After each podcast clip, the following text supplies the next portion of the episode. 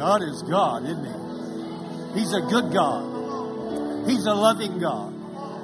He cares about every one of your circumstances, every one of my circumstances.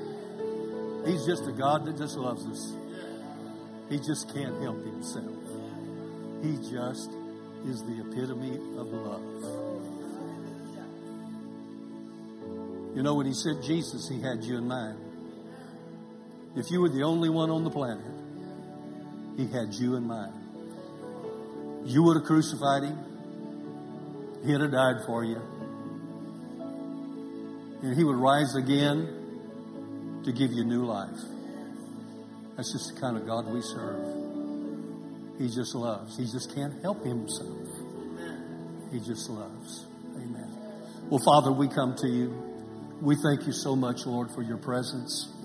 Holy Spirit, you're welcome in this place to do what you do best, and that's to move in the supernatural. Lord, there are supernatural needs that are represented here tonight. You promised us in your word, if we would heed to your word, follow your instructions, hook up with the Holy Spirit of the living God, you would cause us to do exploits. You said we could lay hands on the sick, they'd recover.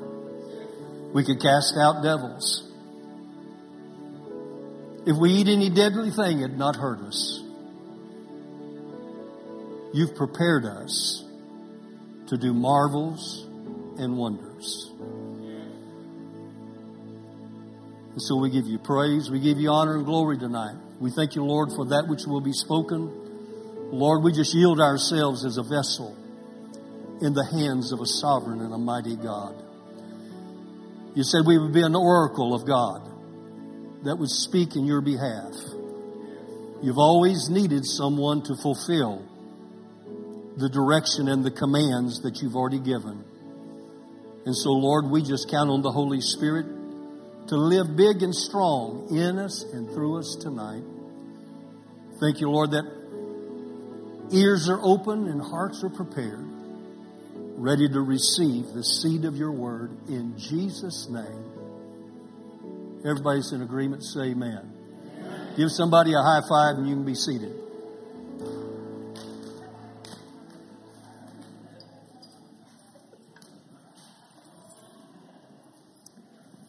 Praise God.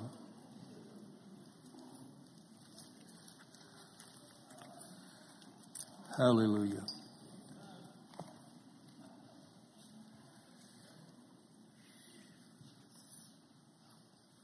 We were in such unity a few moments ago. I don't know if you sensed it or felt it, but there was a tangible anointing that was moving in this body. We're in a special time. This is a special venue that the Lord has for us, and I've been praying about for a number of weeks after I found out that Pastor wanted us to share tonight what my part would be, what the Lord would have me to do. And tonight I'm going to minister on the power of unity. We've already been in it, but I want to talk about the power of it, the ability. How many of you believe that we're living in the last days? If you listen to Dr. Savelle this past Sunday, he said that there was a shift that's taken place. There's a new era. There's a new venue. There's something that God has that he has begun. It's already begun. It's not something that we're looking for. It's something that we need to step into. And so in order for us to do that, we have to be in unity. We could have stopped just a few moments ago. We could have. We could have just stopped. We could have gone out and laid hands on the sick or laid hands on the sick that are in here. And miracles would transpire and take place because God is with us. How many of you believe that greater is he that's in you than he that is in the world? I believe that. I believe that we are the conduit that God has given to this planet called Earth to be able to touch every human being, lost and saved. That's our mandate. He said, go ye. Notice he did not say sit ye. There's a time to sit, but there's a time to go. There's a time to move out and see the hand of God move. I'm looking forward to see blind eyes open up, deaf ears unstopped, the lame to walk, the dumb to talk. Amen. The diseased to be set free, the demon possessed to have demons removed from their life permanently. Not just for a short period of time, but permanently. Same way with sickness. Sickness has no right to this body. This body belongs to God. Your body belongs to the Lord. And you have a covenant. That blood of that covenant will never fade. It will never dissipate. The only thing that keeps the blood of the covenant operating and working is us getting in agreement with what he said. You don't even have to understand it. All you have to do is get in agreement. If he said, if any two of you on this earth would agree, just agree. Get in a sense of agreement. He said that anything that we ask, anything that we ask in Jesus' name, he would do it. Now, we know it has to line up with the will of God. We can't be asking him to do things that are contrary to his word. It has to line up with his word. But I don't think there's anybody in here that really doesn't want the word of God to be working in their life. Amen. Look at your neighbor and say, he's talking about you.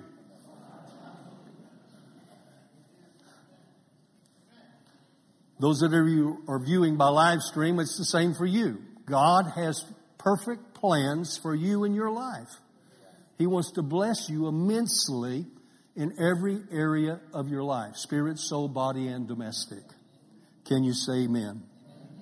In Proverbs, I'm going to start with Proverbs chapter 29. Verse 18 says, where there is no vision, the people perish.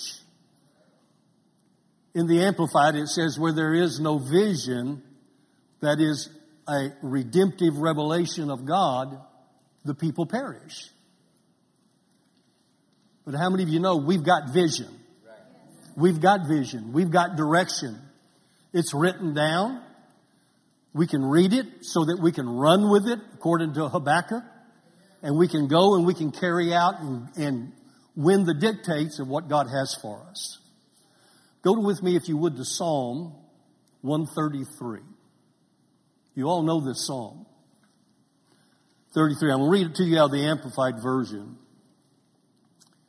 He said, behold, how good. Everybody say good. Good. He said, how good and how pleasant it is for brothers to dwell together in unity.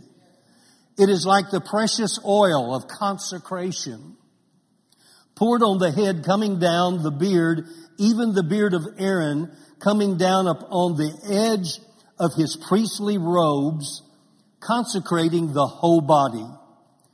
It is like the dew of Mount Hermon, coming down on the hills of Zion, for there the Lord commanded. Say, he commanded. Amen. He commanded the blessing, life forevermore. Now, how many of you know that you're going to live for eternity? You are an eternal being. God created you that way. Why? Because God put himself in man. He created man and breathed in him and made him a living soul.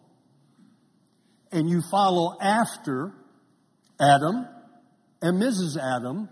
You are a living soul. But Jesus came, the second Adam came, because high treason was committed in the garden because the first Adam failed. But Jesus came back and won the victory, and he became a what? He became a living spirit. The first man became a living soul with a mind, a will, and emotion. And how many of you know he did not have any deception whatsoever in the garden? He lived in peace. He had total harmony with God. He acted like God. He talked like God. He had the mind of God.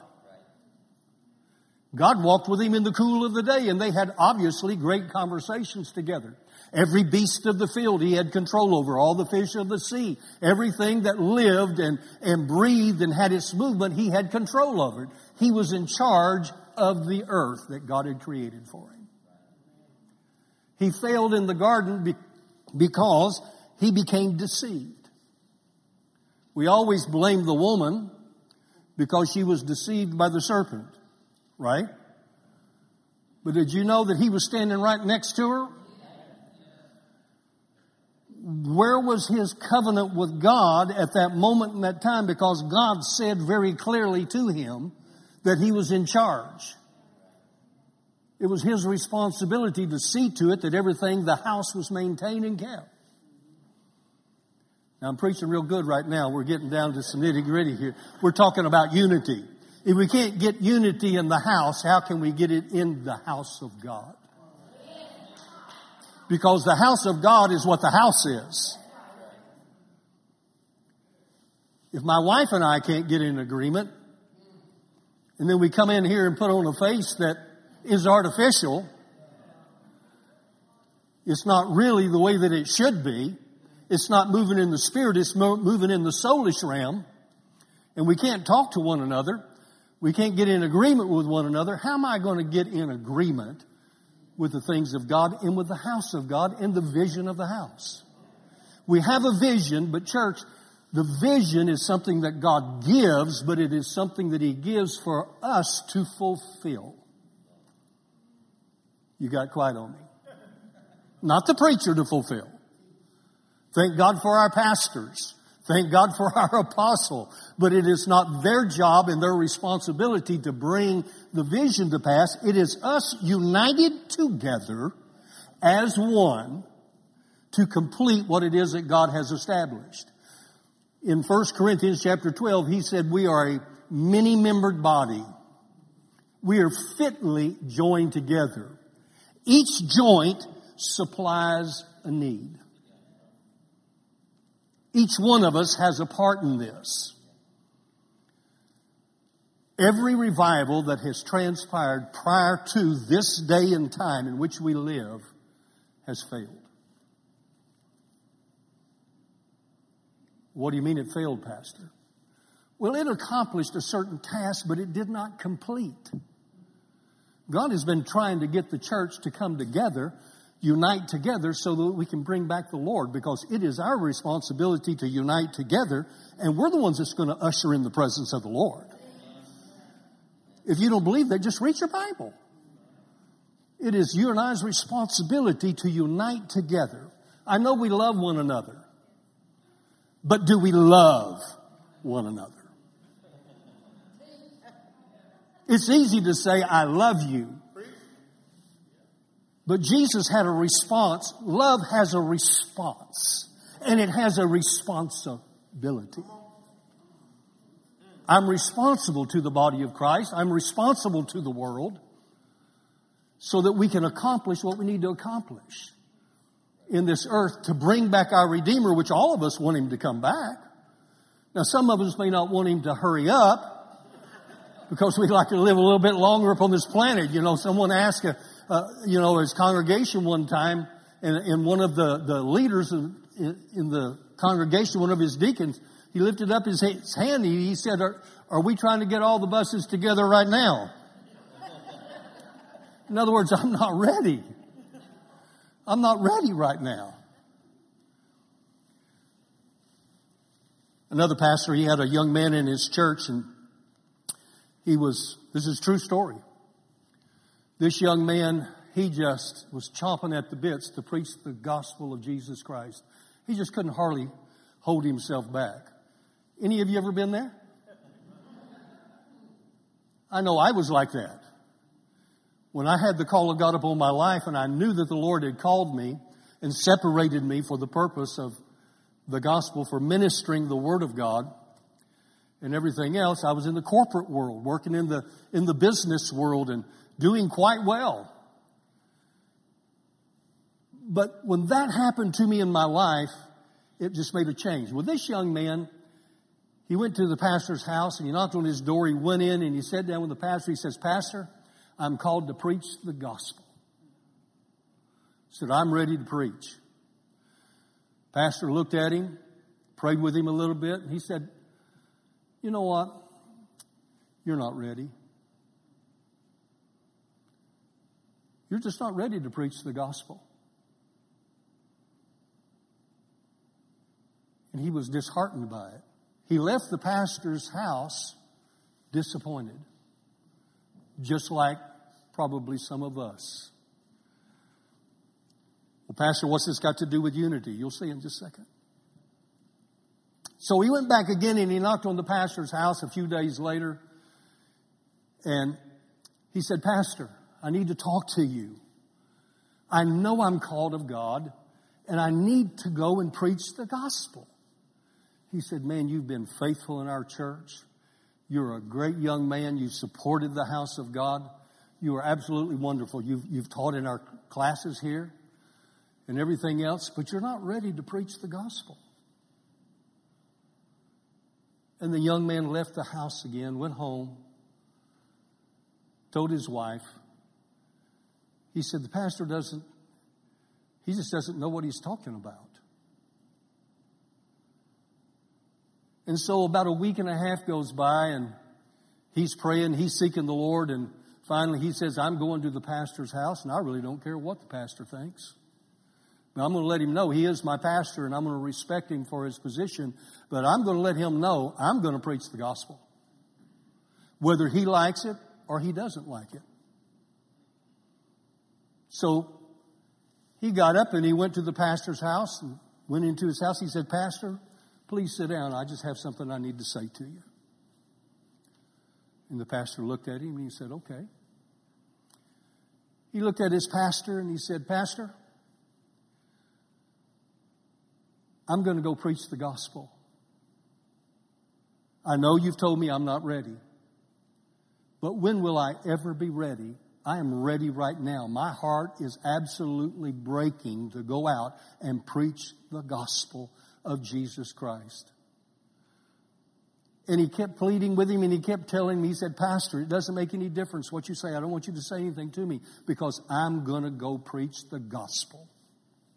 And that pastor, full of wisdom, looked at him. Thank God for pastors like this. Looked at him and he said, young man, now you're ready to preach. As long as I could talk you out of it, you weren't ready. But now that I can't talk you out of it, I'll help you to do everything that you need to do to preach the gospel. That's what unity is. Unity sometimes loves you so much that it has to kind of pull back the reins to get you back on the right track so that you can hear from heaven yourself and know without question, without an inkling that it is God. Because whenever he says and the pastor says and others say we need to go out and lay hands on the sick, cast out devils and everything else, if you haven't heard from heaven yourself and you don't have the revelation knowledge yourself on that, you need to sit until you get it. Amen. Now that doesn't mean sit indefinitely. There comes a time that we get it.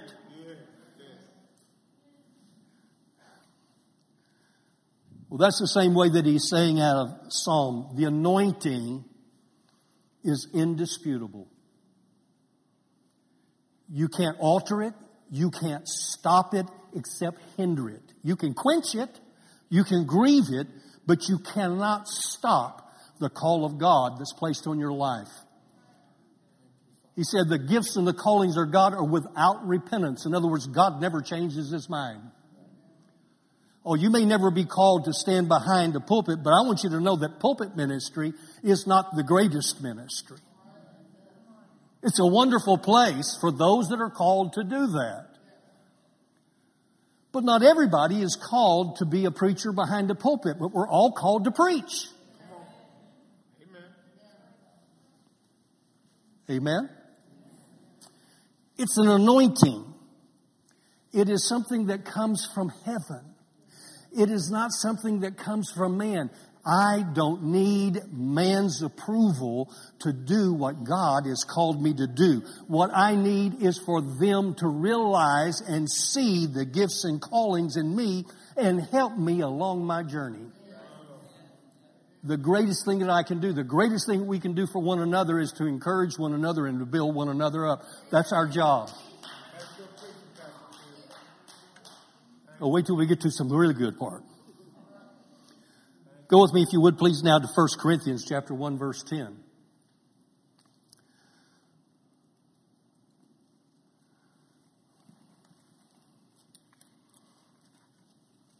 He said, "Now I beseech you, brethren, by the name of the Lord Jesus Christ, that you all speak the same thing." Look at your neighbor and say, we need to speak the same thing. Now, there's only one way you and I can do that.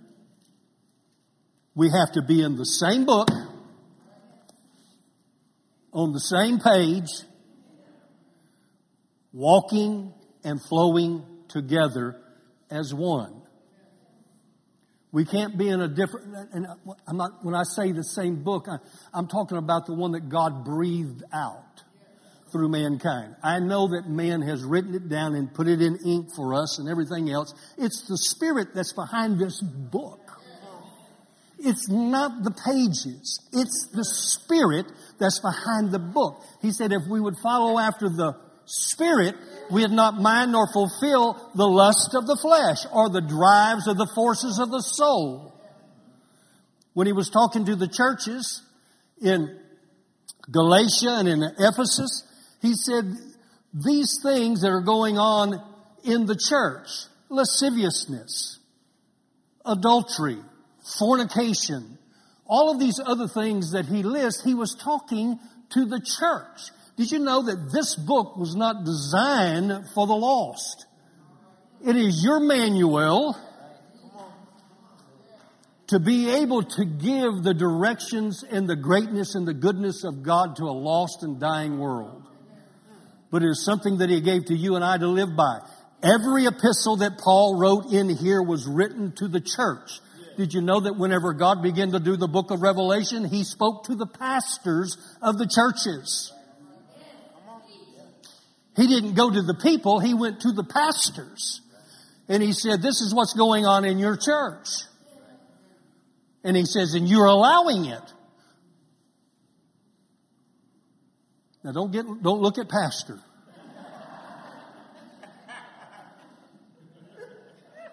Because if the church would be on their knees praying like they're supposed to be praying for the pastors that are leading and guiding and directing them, that are watching for your souls, that they must give an account. He said that that would be good for you. Yes, sir. In Hebrews chapter 13. The responsibility is tremendous. Do you know how hard it... Did you know the easiest people in the church to teach are right over there? They're the easiest. They're the most pliable. You know who the hardest ones are? Look at your neighbor and say, he's not talking about you.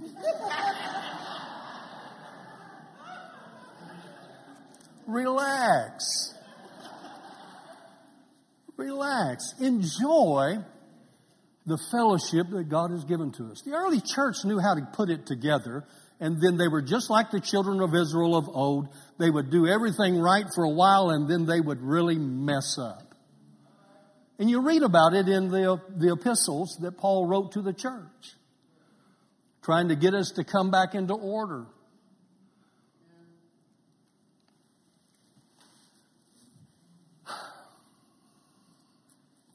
That you speak the same thing, and that there be no divisions among you. Now, what does that mean? No divisions. What is a division? Let me help you. Division.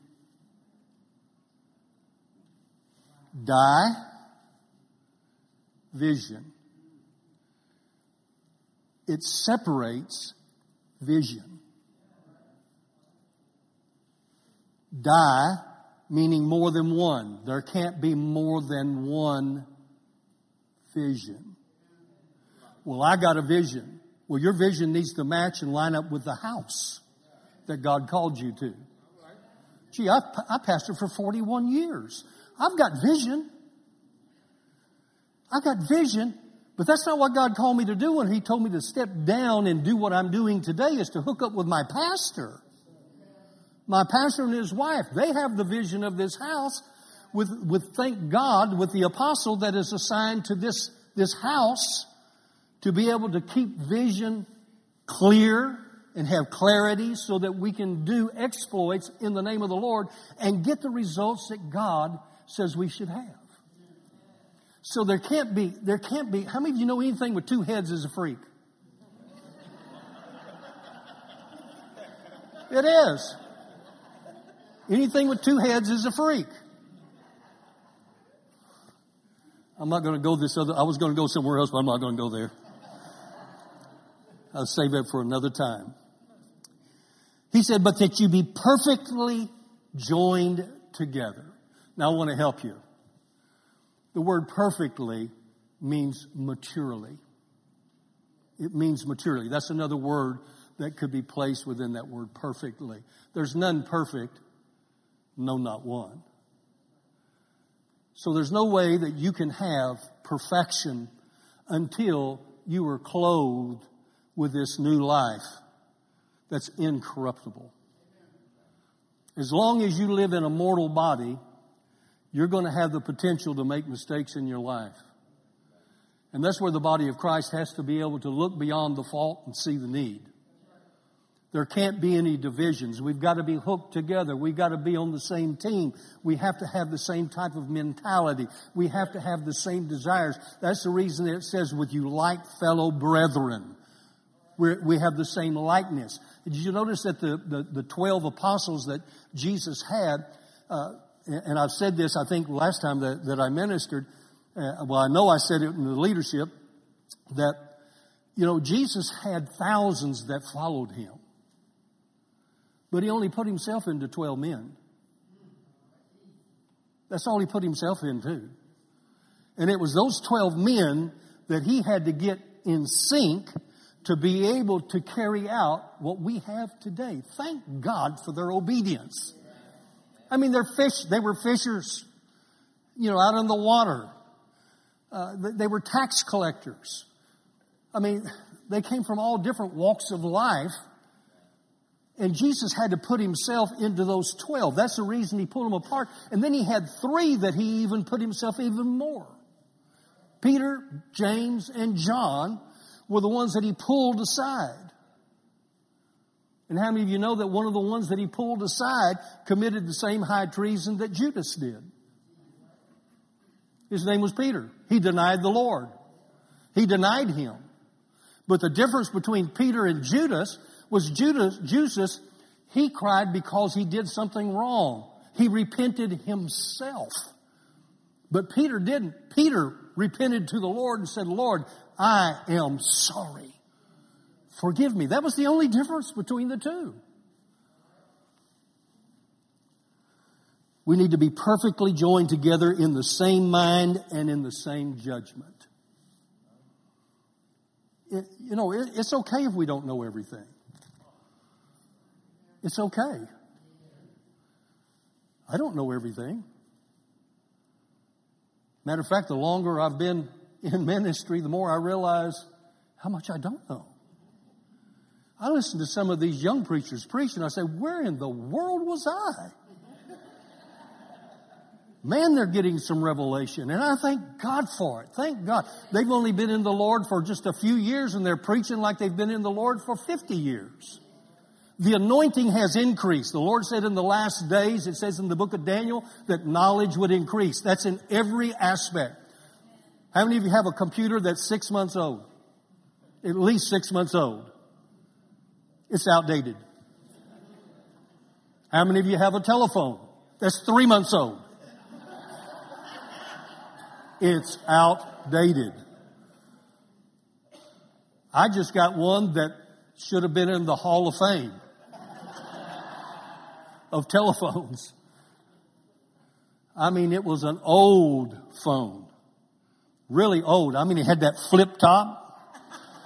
I mean, it's old. It didn't have internet connection. I could text with it. It took me forever to learn how to do that.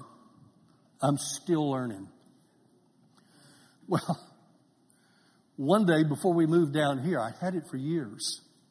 And they kept telling me, my kids kept telling me, Dad, you need to come up into the 21st century. Come up into the 21st century. He said, Dad, you're in the 20th century. 19th with your phone. You need to come on up. I said, I'm comfortable. He said, Dad, you don't preach that. I used to always say, be open, teachable, and subject to change. And my kids would tell me, said, Dad, you're not open. You're not teachable. You're not subject to change. You need to listen to what you preach. I said, you better wait just a minute. You're talking to your dad. You're talking to the boss.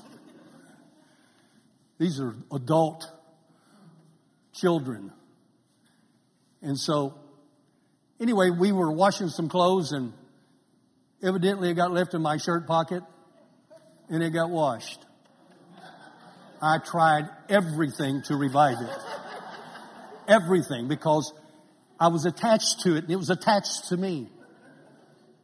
But I needed a deliverance.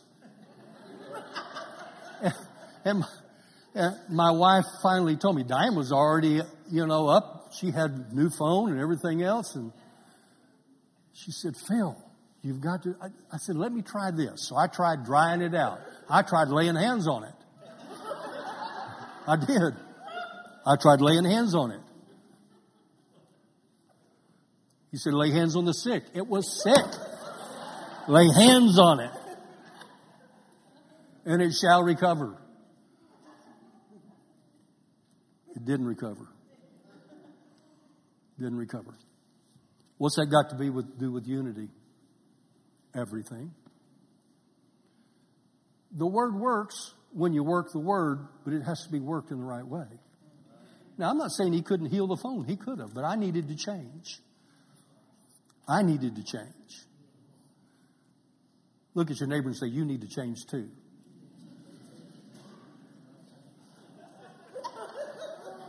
Don't linger there very long. Go with me to Philippians. No, go with me to 2 Corinthians chapter 13, verse 11. He said, finally, brethren, farewell. Be perfect, be mature. Be of good comfort. Be of one mind. Be of one mind. Now, I can get 6 people up here tonight and ask them a specific question about a scripture. And there's a real good chance I'm going to get 6 different answers or somebody trying to parrot what somebody else said. To copy what somebody else said. Oh, I like that definition.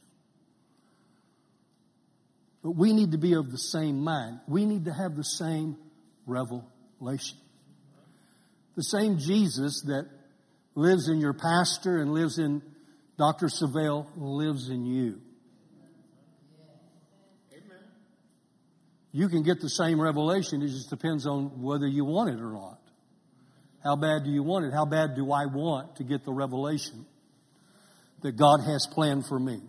But as a body, we have to start thinking corporately.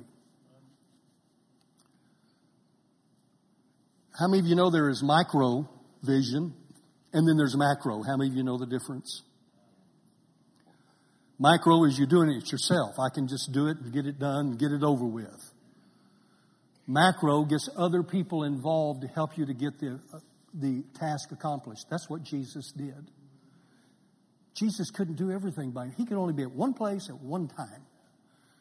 He was limited to a flesh body. So he had to put himself into others, which helped put into others, which helped to put into others. He got 75, then he got 500, and it just spread and spread. Now we've got hundreds of millions that are getting the vision of what God is doing, but there's a last day event that is happening. And we're going to usher in the presence of the Lord. And we have to be of one mind, of one accord, in this one place so that we can see the hand of God move. How many of you want to see the supernatural? I mean, you've read about it all your life. How many of you want to see it? Well, I've seen blind eyes open up. I've seen deaf ears unstopped. I've seen people demon-possessed, slithering like snakes on the floor, and God just set them free.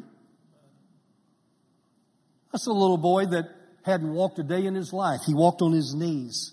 The back of his legs had grown, tendon had grown from his what little bit of meat he had on his calf back to the back of his leg, because he was on his knees like this in tire tubes with two little crutches, and he was going down the road like this.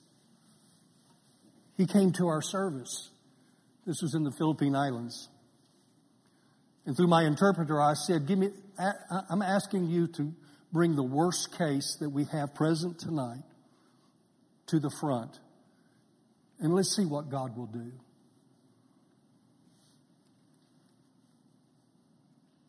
And you know what? They brought this little boy down front. They set him up in the chair, but when they set him up in the chair, his legs went back underneath the seats because of this flesh that was attached back here. So we just begin to pray a simple prayer. And people out in the auditorium were praying. A lot of them were Christians. And they were praying. And all of a sudden, this little boy's legs just went, boop. They were right straight out in front of him. They were down on the floor, but they had popped out from underneath the chair. So I walked over to him, and I said, stand up. The interpreter told him what to do. The little boy stood up. I said, come follow me. I grabbed him by his little hand, and we began to walk. He wobbled, but he walked. First time in his life he ever walked. We were at an open-air crusade. And there was a man that was probably about the third row back. He was totally blind. Never seen a day in his life. Nobody laid hands on him. Nobody touched him. But all of a sudden, I was watching. I wasn't preaching that night. Somebody else was preaching, and I was watching. And this guy's eyes, they begin to twirl. Colors begin to move. It was totally white. He had no pupils. It began to twirl. You could see the color. And all of a sudden, just all of a sudden, he screamed out. I don't know what he screamed out. But obviously, he could see for the very first time in his life. It wasn't anything that anybody did. It was something that the people did by the praise and worship that they had been involved in. They created an atmosphere that became conducive for the Holy Ghost to move. We just want him to move up and down the aisle. Nobody laid hands on him. Nobody touched him. God did. The atmosphere created it. We're creating that atmosphere. What you were doing tonight, you're creating an atmosphere that becomes conducive. God can't help himself but do what he said he would do. He said, try me. He said, prove me. See if I'll not do.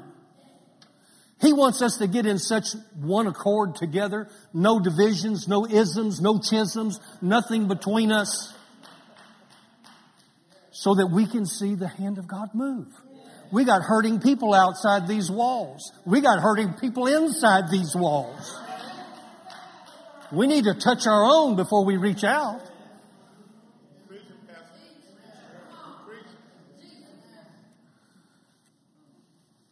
How do I know that this happens? Because the Word of God, that's the way it happened. If you go back and read, they went out 12 together, didn't they? 2 by 2. What was their report when they came back? They said, man, the deaf hear, the blind see. It just happens with everybody, everywhere we go. It's the anointing. It's the same anointing that Jesus has. It's the same anointing that your pastor has. My pastor has. We operate underneath that anointing that God has with the apostle and the pastor of the house. You're operating underneath that same anointing. That's the reason that when we're believing God is adding to the body, and He's adding to the body. But we're believing God's adding to the body the ones that He wants here. Because we all need to be on the same page together in the same book, going the same direction. We don't need to have any friction. We don't need to have any ism. We don't need to have any division. We don't need to have any backbiting.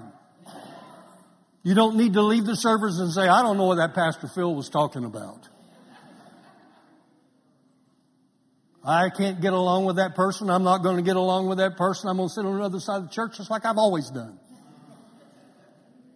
I'm not going to get it straight. I'm not going to get it right. Well, just be a fuddy-duddy. Don't let the anointing flow in your life. But please don't come and lay hands on me. Because I need a point of contact. When I need a point of contact, I need a point of contact. Amen? Yes, sir. Oh, Jesus. 1 Peter chapter 3, verses 8 through 12. How long do I have, Pastor? Well, I can't take all night. Although Jesus did preach all day. And you know what? They stayed. Because there was an anointing. And it destroys the yokes of bondage. Amen. I'm so excited about when we started. Thank you, Danny, for being obedient. You probably could have gone just a little bit longer.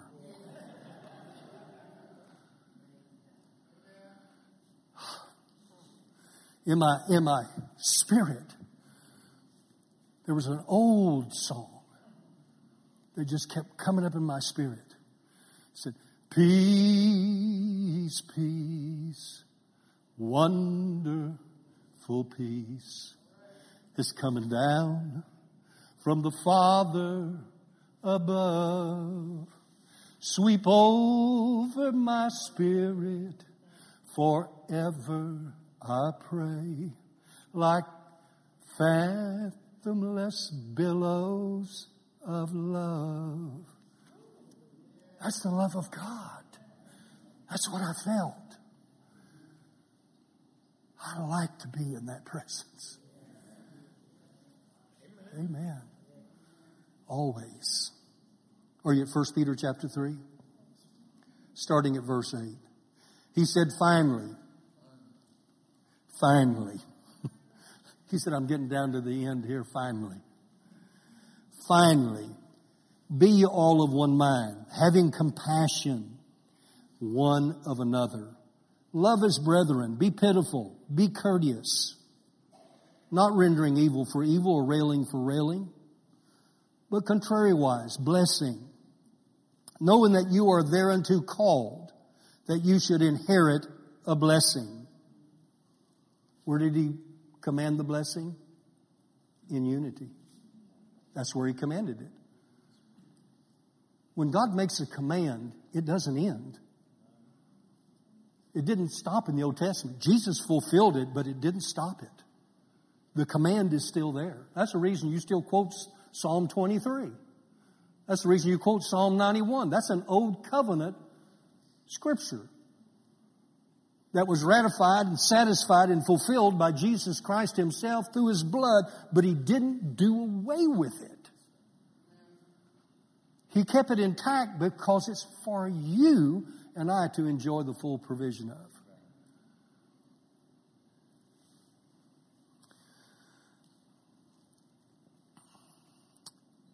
For he that will love life and see good days, let him refrain his tongue from evil and his lips from speaking no guile.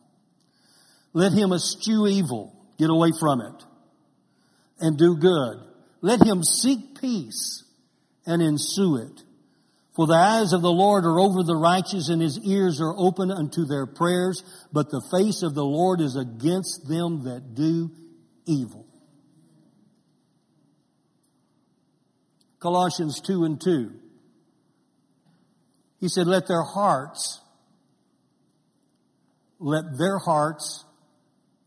they might be comforted, being knit together in love. Knit. What does that mean? Knit together. What does that mean? Well, I'll tell you.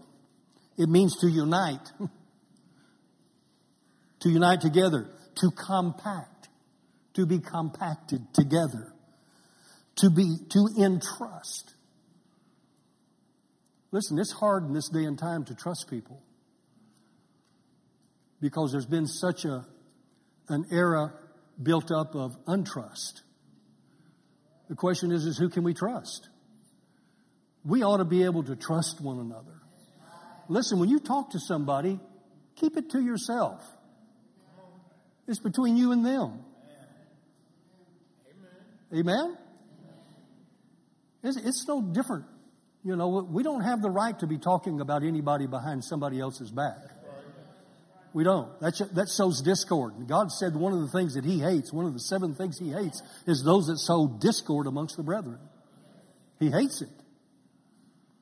He doesn't like it. It creates division. Division. It splits the vision. It keeps it from happening the way God wants it to. And unto all riches of the full assurance of the understanding, to the acknowledgement of the mystery of God and of the Father and of Christ. Can you say amen? Now I want to give you some examples in action that you find in the New Testament. We can find some in the Old Testament, but I want us to get into the New Testament, because you're a New Testament church. I'm a New Testament church. I've been bought by the precious blood of the Lamb. The Old Testament didn't have that. Jesus preached to them in Abraham's bosom and led them out of captivity. That's where they went.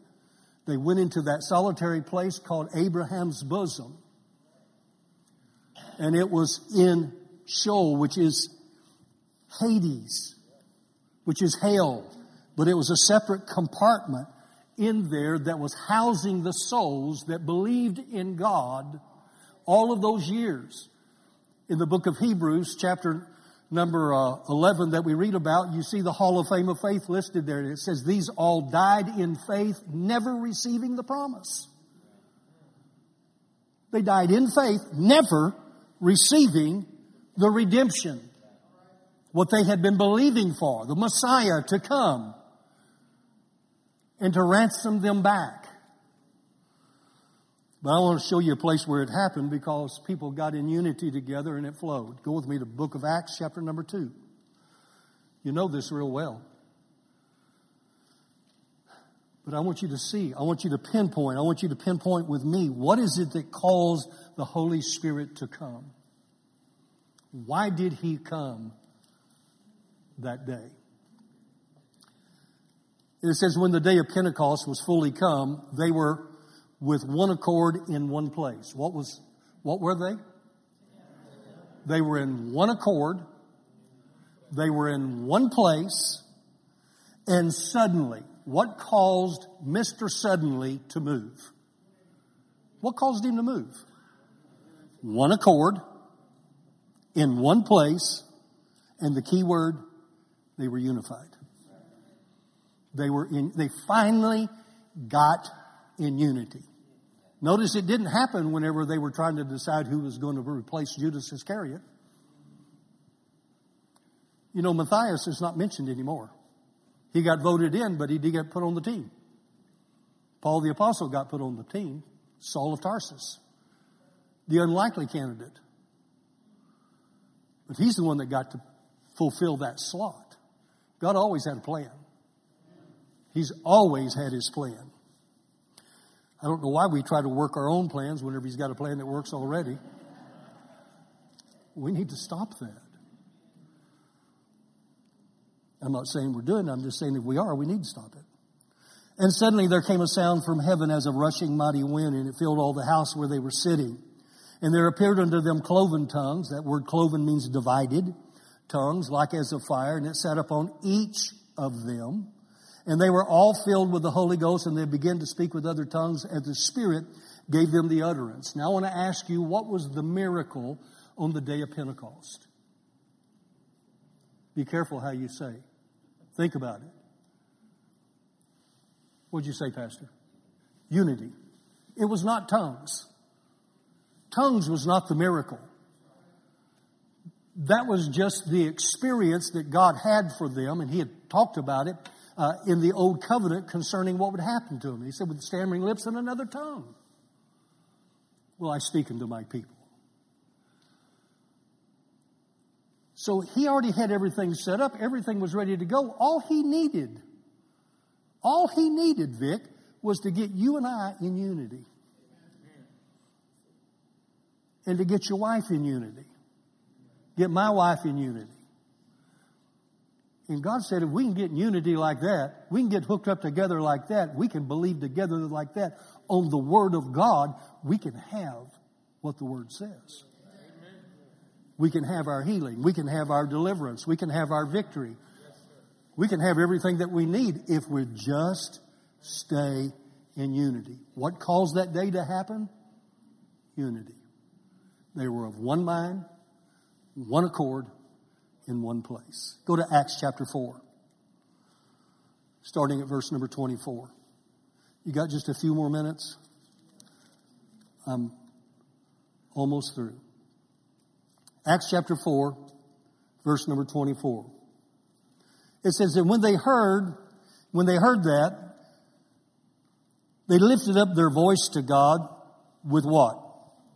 One accord, and said, Lord, Thou art God, which hast made heaven and earth and the sea and all that in them is, who by the mouth of Thy servant David hast said, Why did the heathen rage and the people imagine vain things? The kings of the earth stood up and the rulers were gathered together against the Lord and against His Christ.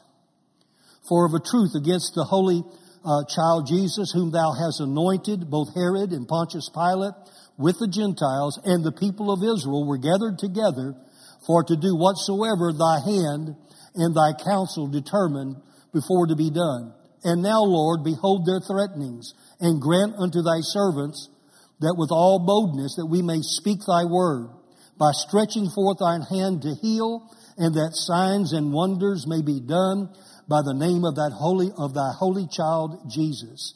And when they had prayed, the place was shaken. Now, the only way that they prayed, obviously, was in unity. Because the place didn't shake until then. The place was shaken. How would you like to be in one of our prayer meetings on Monday when we're praying and this foundation began to shake? Amen. He's done that more than once.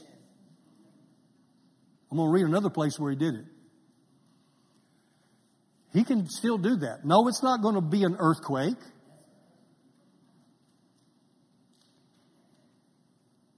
It's going to be the move of God. I mean, what's really shaken? It's the people. It's what's in them that's causing the Spirit of God to move in the dimensions that God wants them to move. The place was shaken, where they were assembled together. And they were all filled with the Holy Ghost, and they spake the word of God with boldness. And the multitude of them that believed were of one heart and of one soul.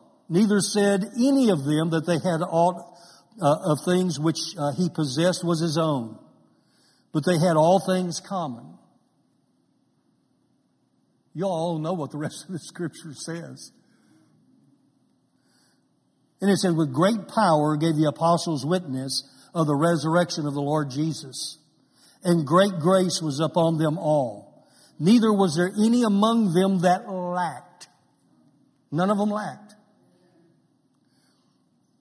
For as many as were possessors of lands or houses, they sold them and brought the price of the things that were sold, and laid them down at the apostles' feet.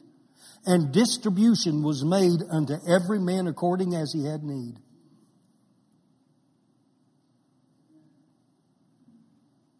Find out if we're real selfish or not, wouldn't we? Yeah. find out if we're self-centered or we're body motivated. Don't shout me down. I didn't write this. I mean, I have to live this just like you do. There shouldn't be a need in this body that doesn't get met. When the need is made known, we just should respond.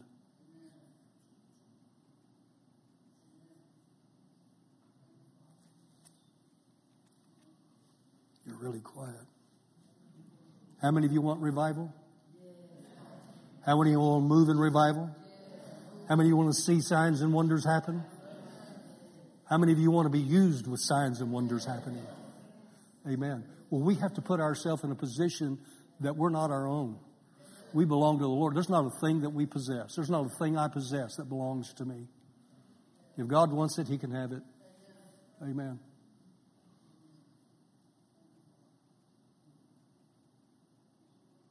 Hallelujah. I can't tell you the number of times that my wife has just written everything out of the checkbook.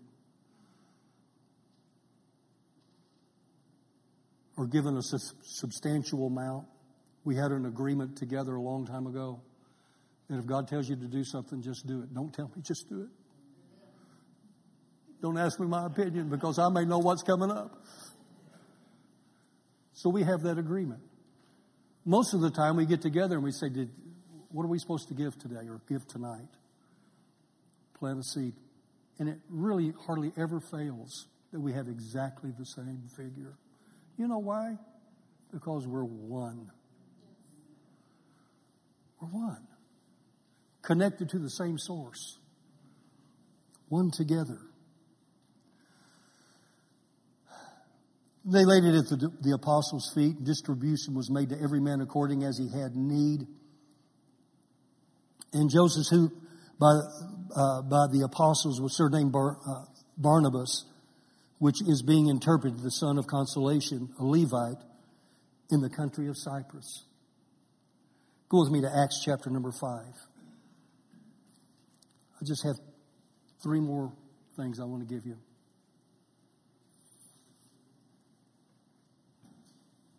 Acts chapter 5, verse number 11. And it says, great fear came upon the church, and upon as many as heard these things. And by the hands of the apostles were many signs and wonders wrought among the people. And they were all with one accord in Solomon's porch. What is the keys to the success of what's about to transpire? They were in one accord. They were in unity together. God commanded us to get in unity. In Psalm 133, He commanded us to get into unity because that's where the blessings flow. Don't you want your neighbor to be blessed? That's where it flows, when we get in unity together. You know, the Bible says we rejoice when everyone else is blessed. We should rejoice. Don't get mad because somebody got something before you got it. Well, I've been believing for a brand new house and it just seems like it never comes. And then somebody, one of your friends or one of the acquaintances of the church, just gets them a brand new home. Are you angry because they got their home? Are you upset because you didn't get yours? Well, they've only been saved for, like 2 years. And look at what God's doing to them. I've been saved for 50, and I haven't got mine yet. That's why you hadn't got it.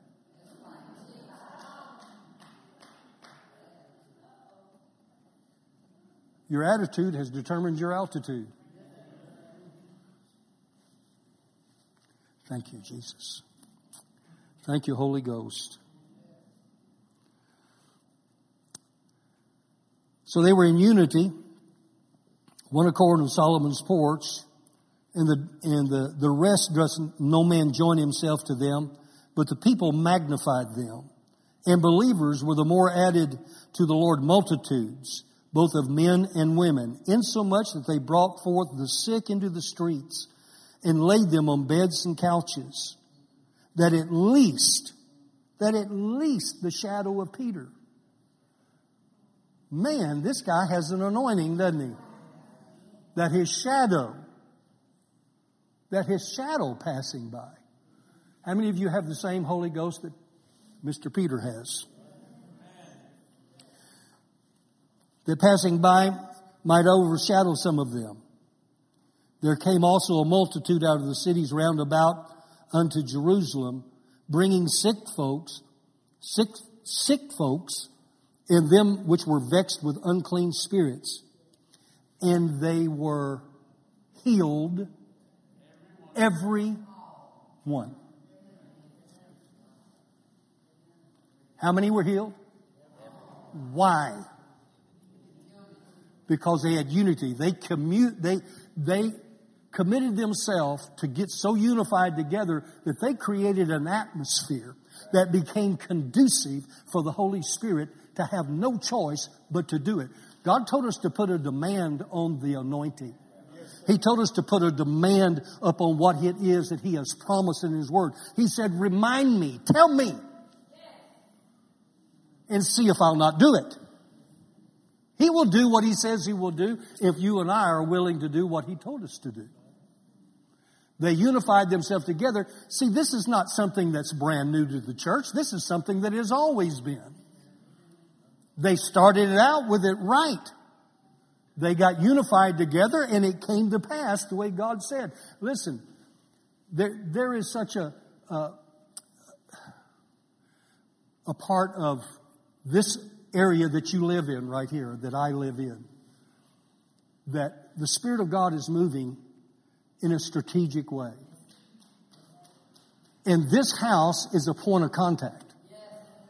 I'm telling you, I've been around long enough. I've seen a lot. I've been in a lot of things that have gone on. Been in Catherine Kuhlman's meetings and many, many other meetings and seeing God move in supernatural ways. And it was because when I went to the Catherine Kuhlman meeting, it wasn't Catherine Kuhlman. It was what the people did in praise and worship. They ushered in the presence of God. And I saw people coming off of sick beds, out of wheelchairs. I mean, they were there by the thousands on the stadium floor.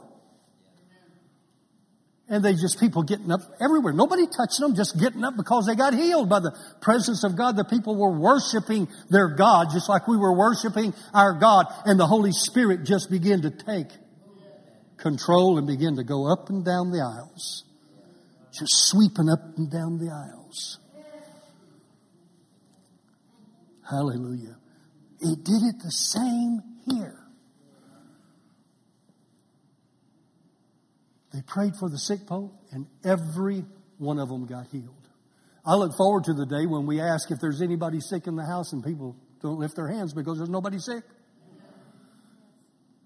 And we shouldn't be. We have a covenant. We're winners in life. He has made us to be heirs and joint heirs with Him. Acts chapter 16. This is the one I wanted to get to. Acts chapter 16, 2 verses. It says, And at midnight, Paul and Silas prayed. And they sang praises unto God. And the prisoners heard them. And suddenly,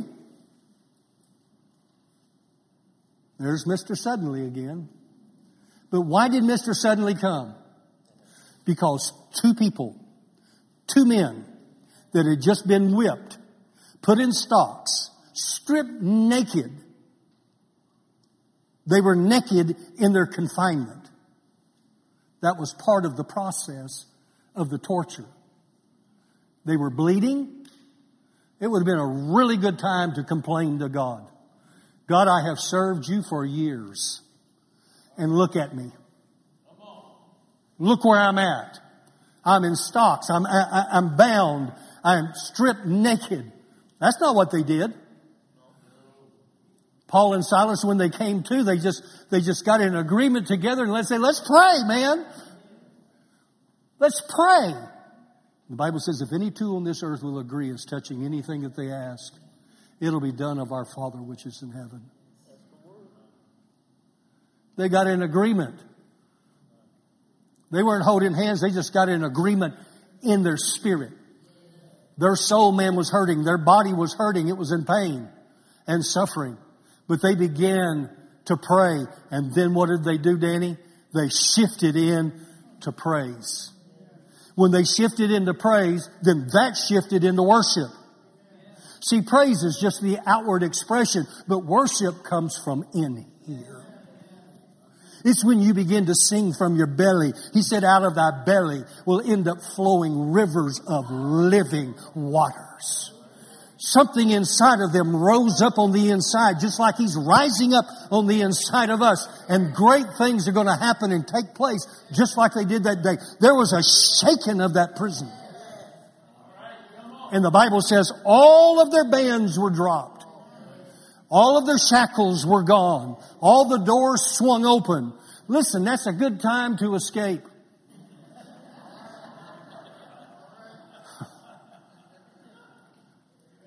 I mean, the jailmaker was in derision. He didn't know what to do. He was confused. His life is on the line here. And they all stayed. They all stayed. Why? Why would somebody stay in something like that? Because of the anointing of God. If you've ever been in true revival, time means nothing. Back in the old brush arbor days, they just preached and they preached and they preached and they preached. I wasn't in the brush arbor days, but man, I read a lot about it. Happened in the Methodist Church. Great move of the Spirit of God. Azusa Street, same way. My final point is what happened? Said suddenly. Mr. Suddenly always shows up when there's unity.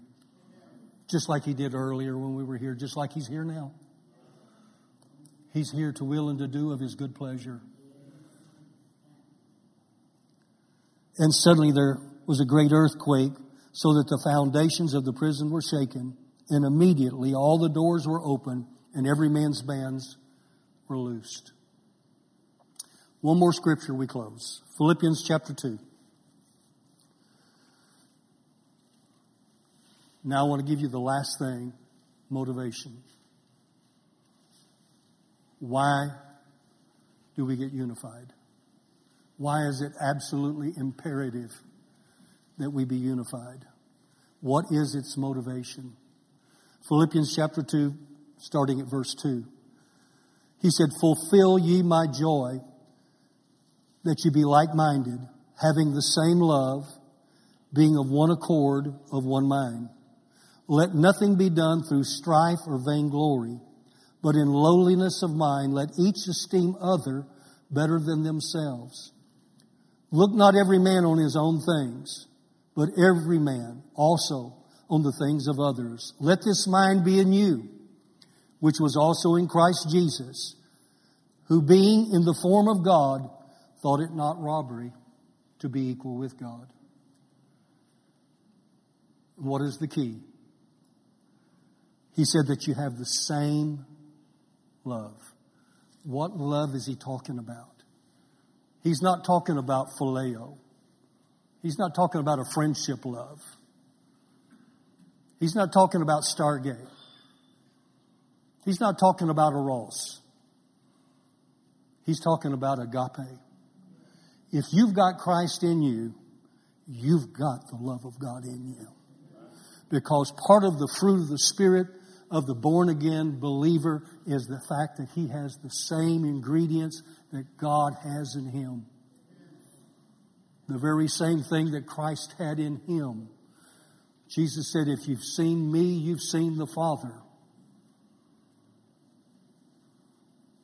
But I'm not the Son of God. I beg your pardon? We are sons of God and daughters of God, heirs and joint heirs. Joint means connected, equal with. You can't think it to me, well, God can't use me because I'm... God doesn't see you that way. The I'm has to be let go. You have to get you set free from the nooses that you put yourself in. I don't care what you've done in your past. It doesn't make any difference to God. Matter of fact, God doesn't remember. If you ask him to come into your life, he forgot. He doesn't remember a thing. You throw something up there, he doesn't remember anything. If the accuser of the brethren tries to make his a plea against you, Jesus is standing right there. He is in your court as your attorney. He's your elder brother, but he's also your attorney. And he stands there and God turns to him and he says, well, what about this one that he's talking about? He said he's washing the blood. The gavel of justice comes down and says, he's free. I don't even know what you're talking about. Get out of here. He has no right. Amen? And we certainly don't have any right. Listen, we've been the only army in the world that kill their wounded. They commit sin. They do something wrong. We boycott them. We should have been praying for them to start with. Listen, don't get mad at your president. Your president is only as effective as the church is praying for him right now.